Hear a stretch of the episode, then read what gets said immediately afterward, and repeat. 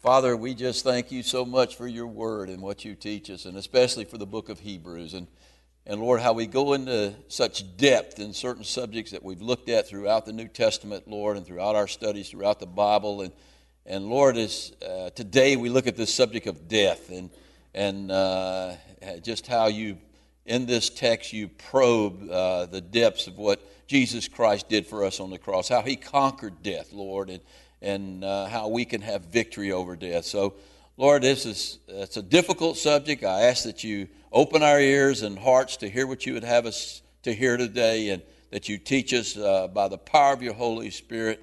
Uh, I ask that in the name of Jesus Christ. It's in His precious name that I pray. Amen. Wes came up to me a while ago and said, "Knock 'em dead, preacher." Uh, I mean, that's kind of appropriate today. The, the subject is the death of death. And so uh, hopefully I'll knock you dead today. Uh, here we go. Uh, one of the songs from the movie Oh Brother Where Art Thou? I don't know if you ever watched that movie. It's a great movie. But uh, it's, it's a really morbid song by Ralph Stanley, and it's called Oh Death. I asked Chap to do it this morning as part of the worship, and he, he refused to do it, so I'm going to read you a few of the lyrics. I don't blame him, I wouldn't do it either. Uh, oh, death, oh, death, won't you spare me over to another year? Well, what is this that I can't see? With ice cold hands take a, taking a hold of me. Whoa, death, could you wait to call me another day? And then death responds, and listen to what death says I'll fix your feet till you can't walk.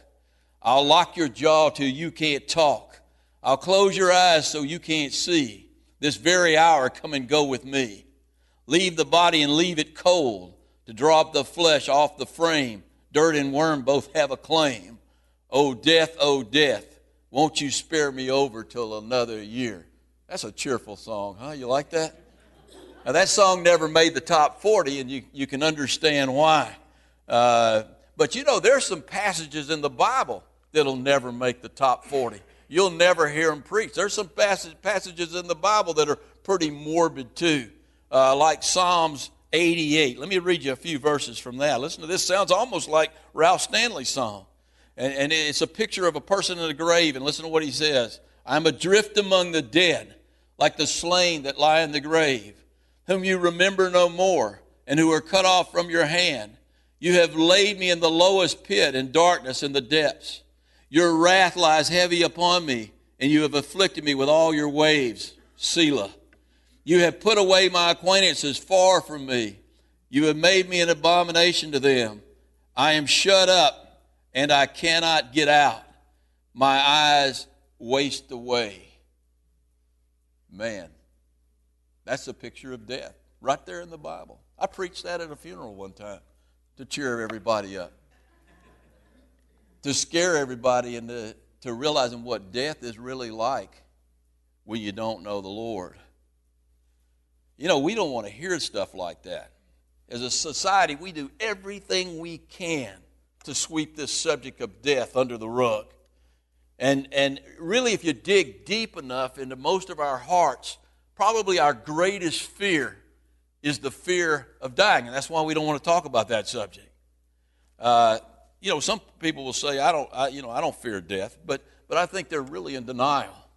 Uh, they've just pushed the idea of death out of their minds. They're kind of like Woody Allen. I don't, I don't know if you remember what Woody Allen had to say about death. He says, I'm not afraid of death. I just don't want to be there when it happens. And that's the kind of way I am. None of us want to be there when it happens. But guess what? We are going to be there when it happens. We don't have any choice. I've got news for you the odds of dying are the same for all of us. It's 100%. These old bodies we're in, they're going to die. Now, y'all excited about this? Here's the good news, the really good news. Jesus has conquered death. He has defeated the one who has power over death. He has brought about death to death.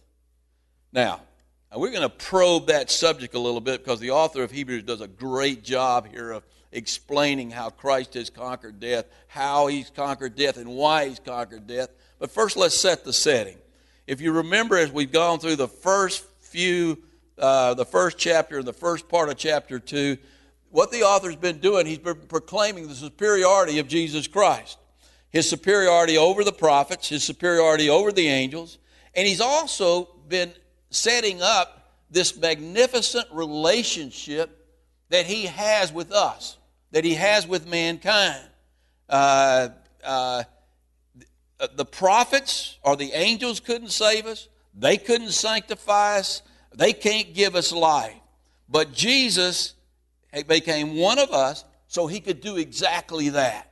So he could bring about the death, uh, bring about death to death. And that's what we're going to be looking at today as we go to our text. So go with me to the book of Hebrews and pick let's pick up in chapter number 2 and uh, let's begin down in verse number 10. Chapter number 2 verse number 10. Listen to what he says. He says it is fitting for him, Jesus Christ. It's fitting for Jesus Christ, for whom are all things. All things belong to Jesus Christ. All things were created by him, for him, and, and through him. All things. So it's fitting for Jesus Christ, for whom are all things, by whom are all things, with by all in him all things exist. We, uh, he sustains all things. We saw that earlier in bringing many sons to glory to make the captain of their salvation perfect through sufferings. Now, like I said, there, this is some really deep theology that we're getting into right here, and so so so keep your ears open and your hearts open, and you and you'll and you, and you should be blessed before this this is over with. Now, here's what he's saying here: only the Creator of the creation, the Creator of life and death, only he, uh, he's the only one who can conquer death. He's the only one who can bring us to glory. I mean, the, only the God of glory can bring, restore our glory, the glory that we lost in the Garden of Eden when Adam and Eve fell, the glory that we've all lost through sin. We've all lost that glory that God had for us. And he, so he's the one who created us, and so he's the only one who can restore that glory. And listen to what he says it says, For it was fitting for him for, who made all things and whom for whom all for whom are all things and by whom are all things to bringing many sons to glory many sons and daughters to glory and, and listen to what it says to make the captain of their salvation perfect through suffering so jesus christ the creator created jesus christ to be the captain of our salvation through suffering. He had to suffer for us. Now, listen to what uh, the author says. Flip with me over to chapter 10 and listen to what he says, and you get a little bit more explanation of what he's talking about here. I mean, how is he the captain of our salvation, and how was he made perfect through suffering? Okay, that's that's what we want to look at as we go to chapter 10. Jump, jumping ahead to chapter 10. And listen to what he says in verse number 5 of chapter 10 of Hebrews. He says, Sacrifice and offering you did not desire, but a body you have prepared for me. Now, why did God, and Jesus was God, He's the creator, so why did He prepare a body for Himself? Why did He become incarnate in Bethlehem? Why did He take on flesh? Well, jump down to verse number 7. He says, Behold, I have come, I took on flesh. Uh, in the volume of the book, it is written for me to do your will, O God. Now, what was the will of God? Why did Jesus become a man? What was his will? Well, look down at verse number 10. By that will we have been sanctified through the offering of the blood of Jesus Christ once and for all. We've been made perfect by the blood of Jesus Christ once and for all. See, there was a sacrificial system. But the, all the sacrificial system did was point to the Jesus Christ taking on a body and suffering so that he could bring us to glory. Look back at verse number four. He says, For it is not possible that the blood of bulls and goats could take away uh, sins. And so, by him taking on a body, taking on flesh and blood, the Creator is the only one who can bring us, restore our glory. And so, by by his will, by his offering, He sanctified us through the offering of the body of Jesus Christ once and for all. I mean, he was perfected through suffering.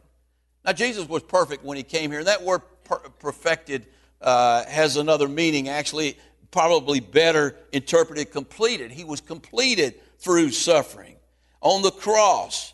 So he was perfected so he could complete us, so he could perfect us. And when we see him on the cross, we see his perfect love, we see his perfect justice, we see his perfect character, we see his perfect surrender to God's will, and so we see him perfected on the cross. And so he becomes our salvation and uh, uh, uh, he becomes our sanctification. Now, if he's the captain of our salvation, when you have a captain, what do you have? You've got you have to have followers, don't you? So so we we follow him. Now, how do we follow him? If he was perfected on the cross, then guess what? We're perfected on the cross too. Does that mean that I have to get up on the cross and die in order, I have to follow him up on the cross and, and die myself on a cross in order to be perfected? No, not at all. What I do, I identify with him on the cross. I've been crucified with Christ, Paul says in Galatians chapter 2. So I identify with his perfection, and that makes me perfect. He completed himself on the cross, he completed his creation on the cross and the salvation for his creation, and I identify with that, and through that, I'm perfected. He had a great victory on the cross, and I share in that victory because I'm a child of God. So, going back to Hebrews chapter 2, look at verse number 11, and, and this will get a little clearer here. He says, For both he who sanctifies, now that word sanctification has lots of meanings. I mean, it's translated four different ways in the New Testament. To sanctify means to be made perfect. To sanctify means to be sanctified. To sanctified means to be made holy. To sanctified means to be made a saint. So whenever you see the word saint, you see the word uh, the the word holy. You see the word sanctification. Uh, uh, you see the word perfect. You, you're seeing the word hagios, hagios in the Greek. It's the same word. And so, but for both he who sanctifies, who's the one who sanctifies? Who sanctifies us? Jesus Christ sanctifies us. He's the one who makes us holy. He's the one who makes us perfect. He's the one who makes us a saint. He's the one who sanctifies us. And those who are being sanctified are all of one. What does he mean we're all of one? We're all of the same Spirit. We're all of the Spirit of God. Jesus is the Spirit of God, but we're the same as He is. Peter says over in 2 Peter chapter 1, he says that we've been given the divine nature. We've been, I mean, that's, a, that's just unbelievable thought that you and I, who are born again, we've been given the divine nature. Now, how do we get the divine nature? We get the divine nature because we get the Spirit of God. The same Spirit that is in Christ is in us, the Spirit of God. And so, for both he who sanctifies and those who are being sanctified are one. Now, that's really cool that, you know, you know what I like about that text? Who's doing the sanctifying here? Jesus is. Who makes us perfect? Jesus does. Who makes us a saint? Jesus does. Who separates us from, from this world? Jesus does. He's the one who makes us holy. I mean, Jesus does it all. That's a passive verb. We're being sanctified. We don't do the sanctification, we're being sanctified. And because we're being sanctified, now how many of you have arrived to perfection? Guess what? You, you know what? In God's eyes, you are already perfect. You have perfect standing with God because of the blood of Jesus Christ. But you are, at the same time, you're being sanctified. You're perfect, but you're also being made perfect. And we're being made perfect by Him. And so he says, because we're being made perfect and because we're perfected forever in Christ, he's not ashamed to call us his brothers and sisters. Now, before I got saved, the Creator was pretty ashamed of me. In fact, there's times now I think he's pretty ashamed of me. But he sees me in my perfection. He sees me in the future glorified. And so he's not ashamed to call me his brother. He's not ashamed to call you his sister if you're in Jesus Christ. I mean, because not because of what we've done, but because of what he's done. I mean, you can rest in that. We're gonna in the in our we're gonna hit one of the most important passages in the Bible coming up in the next chapter, where we're to talk about resting in Jesus Christ. And we have to rest in Jesus Christ not only for our salvation, but for our sanctification and our glorification. I mean, only He can do that. And we rest in that. And so he says, for both he who was who sanctifies and those who are being sanctified are all of one, for which this reason he is not ashamed to call them brethren. But now listen to what he says next. He says in verse number 12, saying this I will declare your name to my brethren. In the midst of the assembly, I will sing praise to you. You know where that passage comes from? It comes from Psalm chapter 22. Are you familiar with Psalm chapter 22? Psalm chapter 22 to me is one of the most phenomenal passages in the Bible. I, it's a passage where Jesus Christ actually speaks to us from the cross. And, and he, he speaks about what's going on there at the cross. And then as he gets through that, he declares the victory of the cross. And, and, and what we get in verse number 12, we get the victory that he has at the cross. I will declare my name to my brethren. Why did he die on the cross? So we could be his brothers and sisters in Christ. And in the midst of the assembly, I will praise you. Now go with me to Psalm 22, and let's put this in its context. I don't think we can look at this passage and do it justice without putting it in its context. So, so go with me to Psalm 22. You want a song to, psalm to meditate on sometimes. This is a great song. Psalm chapter 22.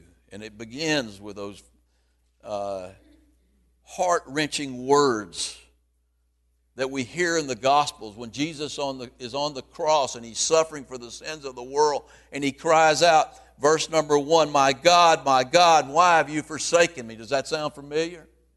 And then go down to verse number, skip down to verse number six and, and listen to him as he's on the cross. But I am a worm and no man, a reproach of man, and despised by the people, and all those who are looking up at me see me and they ridicule me. They shoot out the lip. You know, they're proud. They look at me in shame and they shake their heads saying, He trusted in Jehovah. Uh, let him rescue him. He let, that's exactly what the Pharisees said, didn't they? Let him deliver him since he delights in him so much. I mean, if he's the Son of God, come down from that cross. And then it, look at verse 12. Jump down to verse number 12. Many bulls have surrounded me. Strong bulls of Bashan have encircled me. They gape at me with their mouths like a raging and roaring lion. I am poured out like water, and all my bones are out of joint. Now, you, know, you, you, you feel his pain here. My heart is like wax, it is melted within me. My strength is dried up like a potsherd, and my tongue clings to my jaws. You have brought me to the dust of death. For dogs have surrounded me. The congregation of the wicked have enclosed me. They have pierced my hands and my feet.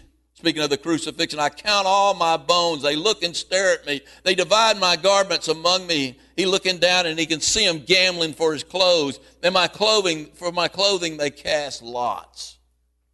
That's Jesus on the cross. Speaking from the cross, dying for you and me. But he knows a victory's coming. And so listen to what he says next. He said, But you, O Lord, do not be far from me. O my strength, hasten to help me. I know you're going to help me. I know I'm going to give up the spirit and I'm going to be put in the grave and you're going to raise me from the grave. And then we get the passage in verse 22 that, that is Hebrews chapter 2, verse 12. He said, I will declare your name to my brethren. In other words, all that pain that he suffered, he suffered so he could declare the name of Jehovah to his brethren. What's the name of Jehovah? The name of Jehovah is Jehovah saves. The, the name of the uh, name of Jehovah is Jehovah is salvation. Jesus is his name. He declares his name at the cross. He declares his name, Jehovah is salvation. And in the midst of the assembly, I will praise you. Now, that word assembly there, if this was a Septuagint, a Greek translation of the Old Testament, it would be the word ecclesia. it would be the word church. It would be, I will declare your name to my brethren in the midst of the church. I will praise you.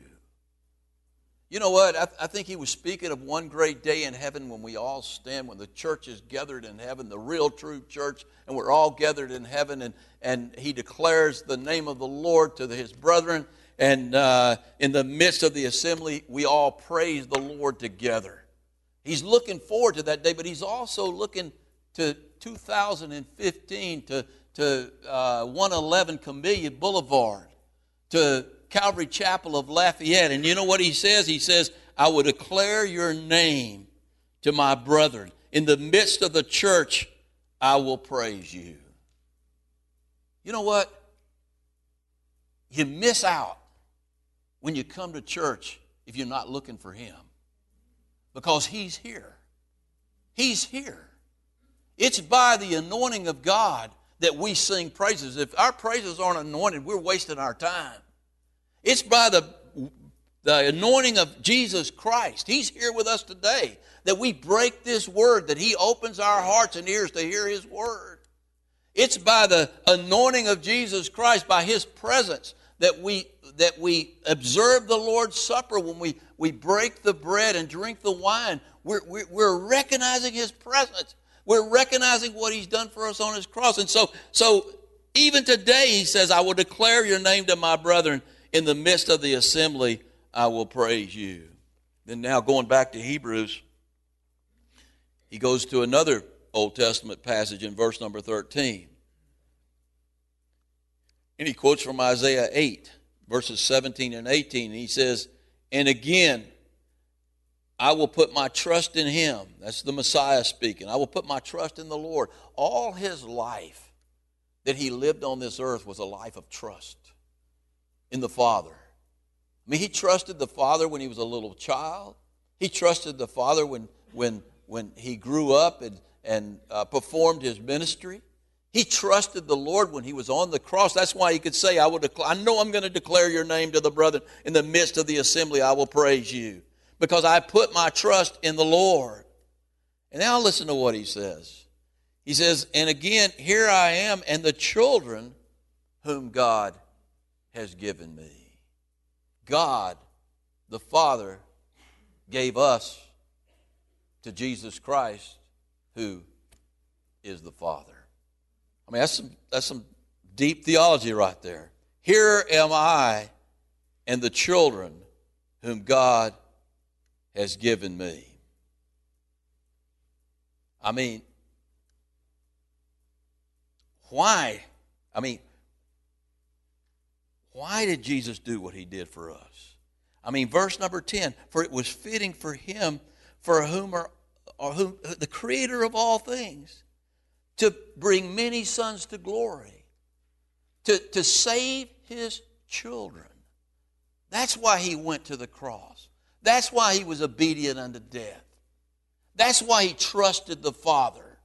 Because he, in his incarnation, he emptied himself of his glory to come and die for us so he could bring us to glory to be with him. So he says, Here I am. And, and one day in glory, he can say that, Here I am with the children whom God has given me. You have some really interesting stuff going on right here. I mean, first of all, I mean, you look back in verse number 12, and he calls us his brethren. His, his, we're his sisters and brothers. Then in verse number 13, he calls us his children. In John chapter 15, he says, No longer do I call you servants, but I call you friends. I mean, you're my friends. I mean, we're his brothers and sisters, we're his children, and we're his friends. I mean, what a deal. I mean, that seems hard, that seems difficult to comprehend, but really is it? I mean, my children, when my children were birthed, they became my children. When they became born again, they became my brothers and sisters in Christ. As we grow together in, in the grace and knowledge of Jesus Christ, we become friends. That's how you become friends. You want to find really good friends? Friends, you know, the only real true friends that I have are friends, uh, friends who really, truly love the Lord. They really, truly care for the Lord. Stuff like this doesn't bore them, it excites them. I mean, those are my friends. It's hard to find friends like that because we live in a world, we live in a world where, where, where this stuff is, is, is mundane. This stuff, the, you know, the world doesn't want to talk about Jesus Christ. The world doesn't want to talk about death. The world doesn't want to, doesn't care about the victory over death. But we do. He says, Here am I and the children you have given me. And listen, going on in, in verse 14 and 15. Now, here's where you get this victory over death. And, and you're not going to get a better picture of it than you get right here, or a better explanation of it than you get right here. Inasmuch then as the children have partaken of, inasmuch then as the children have partaken of flesh and blood. Now, we're the children of Christ. He says, I, he says I, I look forward to the day when, when I and the children whom God has given me, we're all together.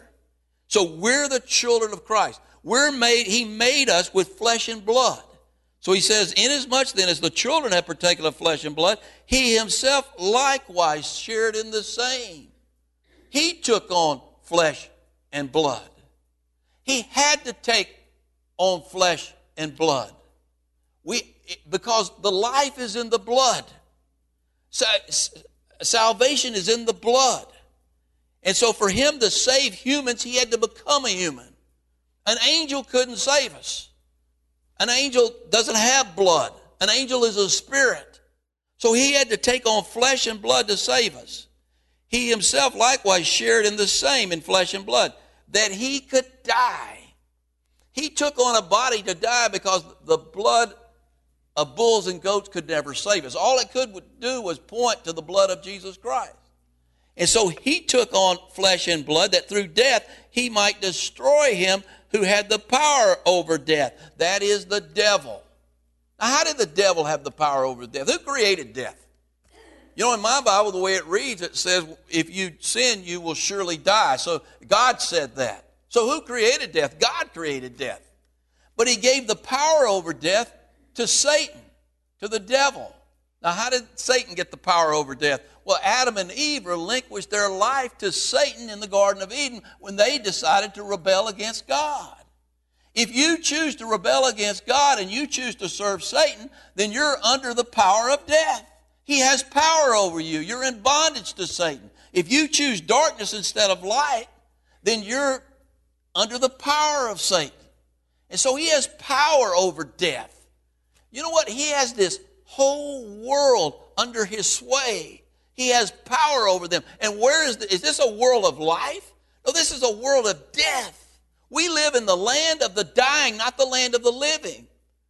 Now, when I'm speaking of death, I'm talking about death in the sense of separation from God. Total separation of God, total darkness. And when I'm talking about darkness, I'm talking about totally removed from the light of God. And Satan has blinded the eyes of um, almost every human being on this earth and, until we're born again. We're all in that condition. And so he has power over death. He's the one who controls death. And people are dying. If you're here today and you don't know Jesus Christ, you are dying. You're not living, you are dead. And you can only come alive or be alive if you come to the light and come to Jesus Christ. And so he has power over death, that is the devil. And then listen to what he says. And he, he says, let me I have to read it together. That, really, those two verses go together. Inasmuch then as the children have, partaker, have, been, have partaken of flesh and blood, he himself likewise shared in the same that through death he might destroy him who had the power over death, that is the devil, and release those who, th- through the fear of death, were all their lifetime subject to bondage. Now, what he's done here, he switched gears. For the first part of Hebrews, so far, what we've been seeing, we've, we've been focusing on the deity of Jesus Christ. Every good Christology has a balance. Let me, let me say this if you can get out of balance in your Christology. Jesus is 100% God. If you make him any less than that, hey, you don't have the right Christology. And, and I kind of have to question if you can be saved because your salvation requires the blood of God. And if you see Jesus as anybody less than God, and then you don't have the blood of God covering you. I mean, we live in a world where, where people say there are all sorts of ways to, to heaven. There's all sorts of ways to be saved. There's all sorts, I mean, a Muslim can be saved, a Buddhist can be saved. I mean, we have pastors, evangelical pastors that are buying into that now. And, and, and, and they're the ones who, who the media wants to talk to, and you hear them all the time. Well, yeah, I believe you can get to heaven another way. You can't get to heaven any other way but through Jesus Christ. And, and, and, and, and I'll tell you where that misunderstanding comes, that deadly misunderstanding. It comes because they don't understand that Jesus is 100% God. And then it requires the blood of God to save you. But here's where I think we get faulty in our theology another way. He's 100% human.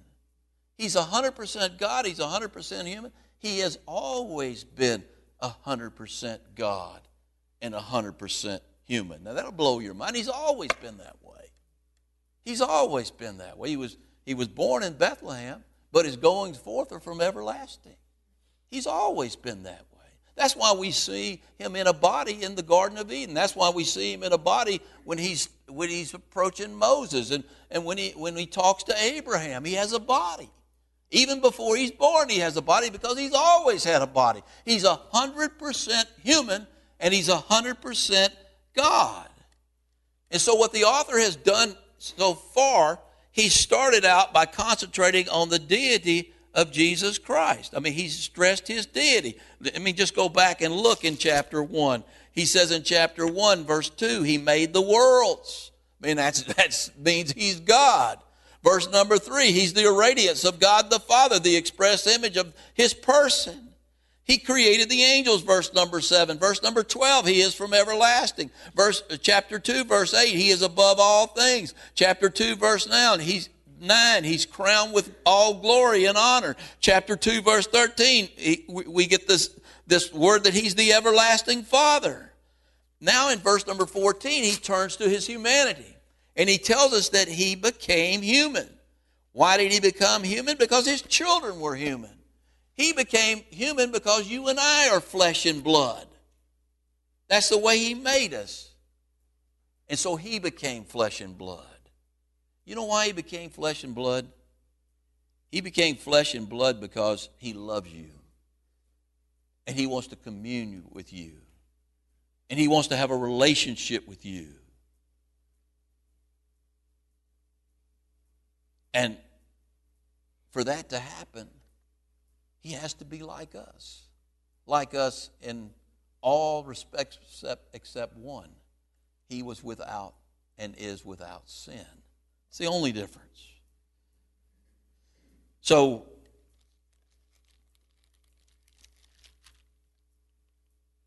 he says, again, inasmuch as then as the children have partaken of flesh and blood, he himself likewise shared in the same, that through death he might destroy him who had the power over death, that is the devil. Let me tell you what, if you're not serving Jesus Christ, you are serving the devil. You're serving the devil. You're dead. You're a dead person walking. If you haven't come to the light, you're a dead person walking. Uh, some people might say at this point, hey, man, I'm saved. I don't serve Satan. Uh, I'm the captain of my own soul. You hear that all the time? Man, nobody's a captain of their own soul. How, how mistaken you are if you believe that way.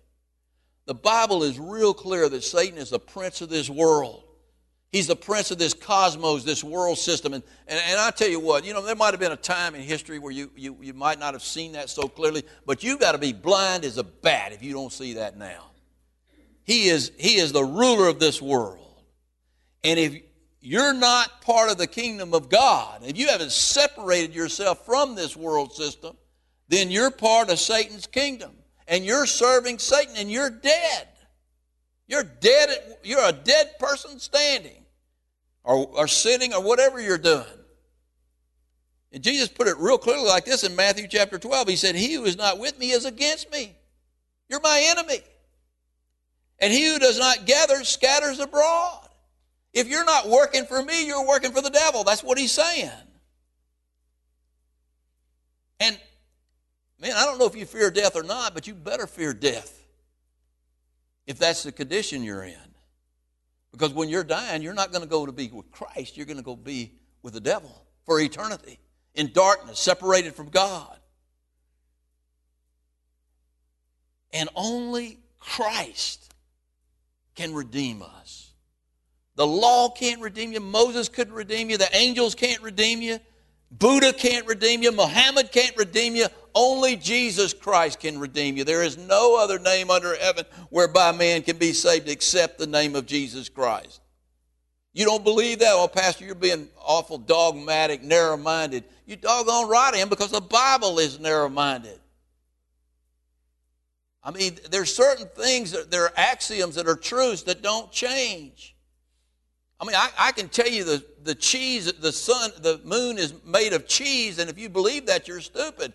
I mean, you can. I mean, you might have 30 theories of what you think the moon is made of. The moon is made of whatever it's made up of, rock. That's what it's made up of. And I don't care what my opinion is. There's only one way to be saved, and that's through Jesus Christ. There's no other name under heaven whereby man can be saved except the name of Jesus Christ. Now going on, look at the look at the next verse. For indeed, he does not give aid to angels, but he does but he does give aid to the seed of Abraham. Now, that can be translated a different way. I, I mean, it depends on which manuscript you're looking at. Some of the better manuscripts, supposedly, it says, For he does not take on the nature of angels, but he does take on the nature of the seed of Abraham. Either way, this fits because he doesn't give aid to angels. I mean, the fate of angels is, is already fixed. Satan and his demons, they're fixed and doomed for, there's no way they're going to be saved. There are certain people that teach, they're, they're, they're universalists, and they believe that even the devil's going to be saved. He's not going to be saved. The devil and his angels and all of his followers are going to spend eternity in hell. And that's not going to change. It's fixed. So he does not give aid to angels, but he does give aid to human beings. He does give aid to the seed of Abraham. Why does he use Abraham there? Because Abraham was a man of faith. He gives aid to those who believe, those who believe in Jesus Christ. And I don't care what else you believe in, it won't save you. Only through Jesus Christ can you be saved. And then he, he goes into even more depth here in verse number 17. He says, Therefore, in all things, he had to be made like his brethren. He had to be made like us. Do you understand that if Jesus never came to this earth as a babe in Bethlehem, you would be lost in your sins forever? This world would be lost. I mean, he had to be made uh, like his brethren, that he might be the merciful and faithful high priest. The high priest is the one who made the offerings. And the high priest went in every year at the Day of Atonement and he made the offerings for the sins of the uh, nation of Israel. But that only covered their sins or temporarily, it didn't take away their sins. But he, as a high priest, takes away our sins. He had to come. Blood, the blood and bull, the blood of bull and goats could never have taken away our sin. Religion can't take away our sin. The law can't take away our sin. Only Jesus Christ, by coming to this earth as a babe in Bethlehem and offering himself on the cross and spilling his blood for our sins, that's the only way that our sins could be atoned for. So he says, therefore, in all things, he had to be made like his brethren, like you and I with flesh and blood that he might be a merciful and faithful high priest in things pertaining to God, in the things pertaining to God to make propitiation for the sins of his people. There's that word propitiation. Pastor, we don't need to focus on propitiation. I mean, propitiation, sanctification, those are just big words. All we need to know is the gospel. Friends, that's not true. You don't know the gospel if you don't know what propitiation is. If you're here today, you don't know what propitiation. Is, now, you might not call it that, But if you don't know what propitiation is, you don't know the gospel. I'm a little weary of some of the testimonies that I hear today of, from so called Christians, and they leave out propitiation. They leave out propitiation. What is propitiation? It's the price paid for your redemption. Oh, there's another big word. Pastor don't bore us with these big words like redemption. Well, if you don't understand what redemption is, you're not saved either. Because you got to be redeemed. You're in bondage. That's the whole point of all of this. You're in bondage to Satan. He has power over you. You're under the power of death. And for you to find life and be redeemed from death, you, you ha- uh, for you to be re- saved from death, you have to be redeemed. There has to be redemption. Redemption means to be set free. Okay, you're enslaved. You're, you're a slave and you're, you're, you need to be redeemed. But to be redeemed, there has to be propitiation. You can't just be redeemed. There has to be propitiation. If you leave out propitiation, which is, is the price of redemption, if you leave that out, you're not saved. There's an athlete that I, I had several I several people in this church coming to me telling me what a great Christian he is. And I always say, man, I, I got my question about that. And I don't like to question people's salvation, but I listen to his testimony. I listen to his testimony, and in his testimony, he says, You know, I, I, one day I decided to become a Christian, and, and ever since then, God's made me a better football player. And that was his testimony, basically. By the way, this past couple of weeks, he was t- tweeting that, that uh, he went to see Fifty Shades of Grey and what a wonderful movie it is. Fifty Shades of Grey you won't go to hell if you go watch it. But if you call it a wonderful movie when you come out, I got a question if you're saved. That's the difference. But anyway, in his testimony, he says, you know, I, I, I, I uh, you know, decided to be a Christian and I've become a much better football player. Let me say what Christ did not die for us to become better football players. Christ did not die for us to become better, better baseball players. Christ did not die for us to become better accountants or bankers or anything like that. Christ died because we are wicked. Our hearts are desperately wicked. We are dead men walking. And we need to be saved. We need life. And if your testimony doesn't include that, if you don't understand, the propitiation is the price paid. What's the price paid? Well, it's the blood on the cross, but friends, what blood is that? 100% human blood. 100% human. God Almighty became a man just like you and I. So he could spill his blood so we could, the price would be paid for our redemption. And that's not just human blood that comes down from that cross, that is the blood of God. And if you don't understand that, you're trampling on the blood of Jesus Christ, we'll see later on. You try to add anything to that, any other way to that, and you're trampling on the blood of Jesus Christ. And so, he had to be made like us. You got to understand, he had to be made like us. Because Muhammad couldn't save us, Buddha couldn't save us, Moses and the law couldn't save us. He had to be made like us so that as a high priest, he could offer his blood in heaven the blood of God, the blood of a man. That's the only thing that could save a man and a woman is the blood of God and the blood of man. For that he himself suffered. Verse number 18 suffered for you and I. Became a man and he suffered being tempted.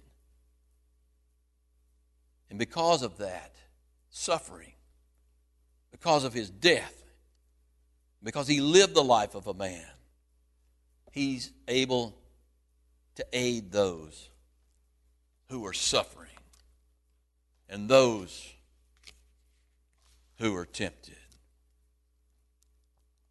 You know, I'm so glad that God became a man. I'm so glad that he understands my hurts and my pains. You think maybe he understands hurt and pain, rejection?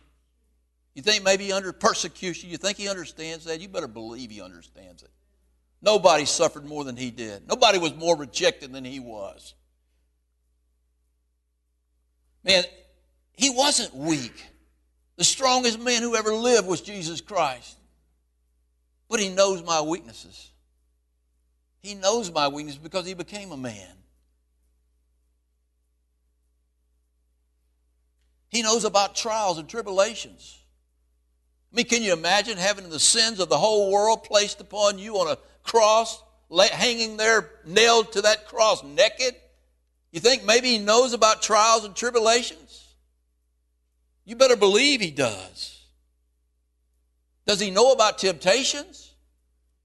In chapter 4, we'll see in all ways he was tempted as we are. In all ways, in all things. He knows about temptation. He knows what you've been tempted with. He knows you're frail. He knows you're nothing but dust. He knows when you succumb to temptation that, that you're just not able to resist it. Therefore, because he became a man, he's able to aid us in anything we face. He knows exactly what we need and when we need it. Sometimes I don't feel like he knows what I need. But that's where faith comes in. I have to trust Him that He knows better than me sometimes.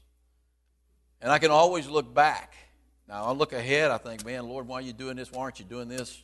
You know, so and so and so on. But when I look back from the time I got born again to, the, to today, I can look back on my life and I know everything He did has worked out for my good. And I can trust Him. And He knows. He knows me. He knows you. And so he's able to aid all those who are being tempted. A few months back, or a few weeks back, I preached a sermon on Wednesday night from Philippians, I guess it's been a month or so. Chapter 1, verse 21. The passage, to die is gain. You know that passage?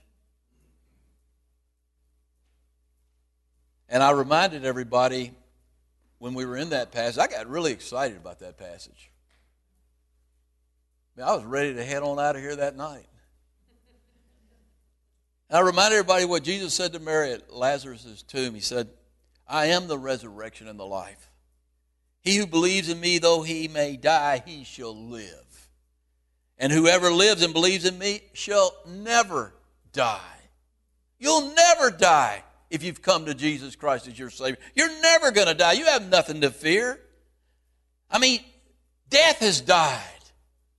I mean, that's why Paul could say in 1 Corinthians 15, Oh, death, where's your sting? Oh, grave, where's your victory?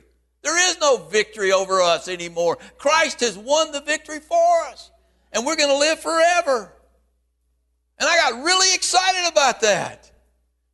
And Randy came up to me after the service and he said, Pastor, man, you got you got too excited about dying. He said, You want us to put it out on the sign out there to die is gain? He said, That'll really bring them in. well, it might not bring people in, but it should excite us because to die is gain. To die is to, to die is to leave this dying world and go to a world, this dark dying world, and go to a world of life and light and we get to taste that here, here and now in this world because we're born again believers. I mean, we're going to go on to a life greater than anything we can possibly imagine. We get a little taste of it from time to time. And that's it. I mean, we're going on to a world free from the bondage of sin from the bondage of Satan into the presence of the living God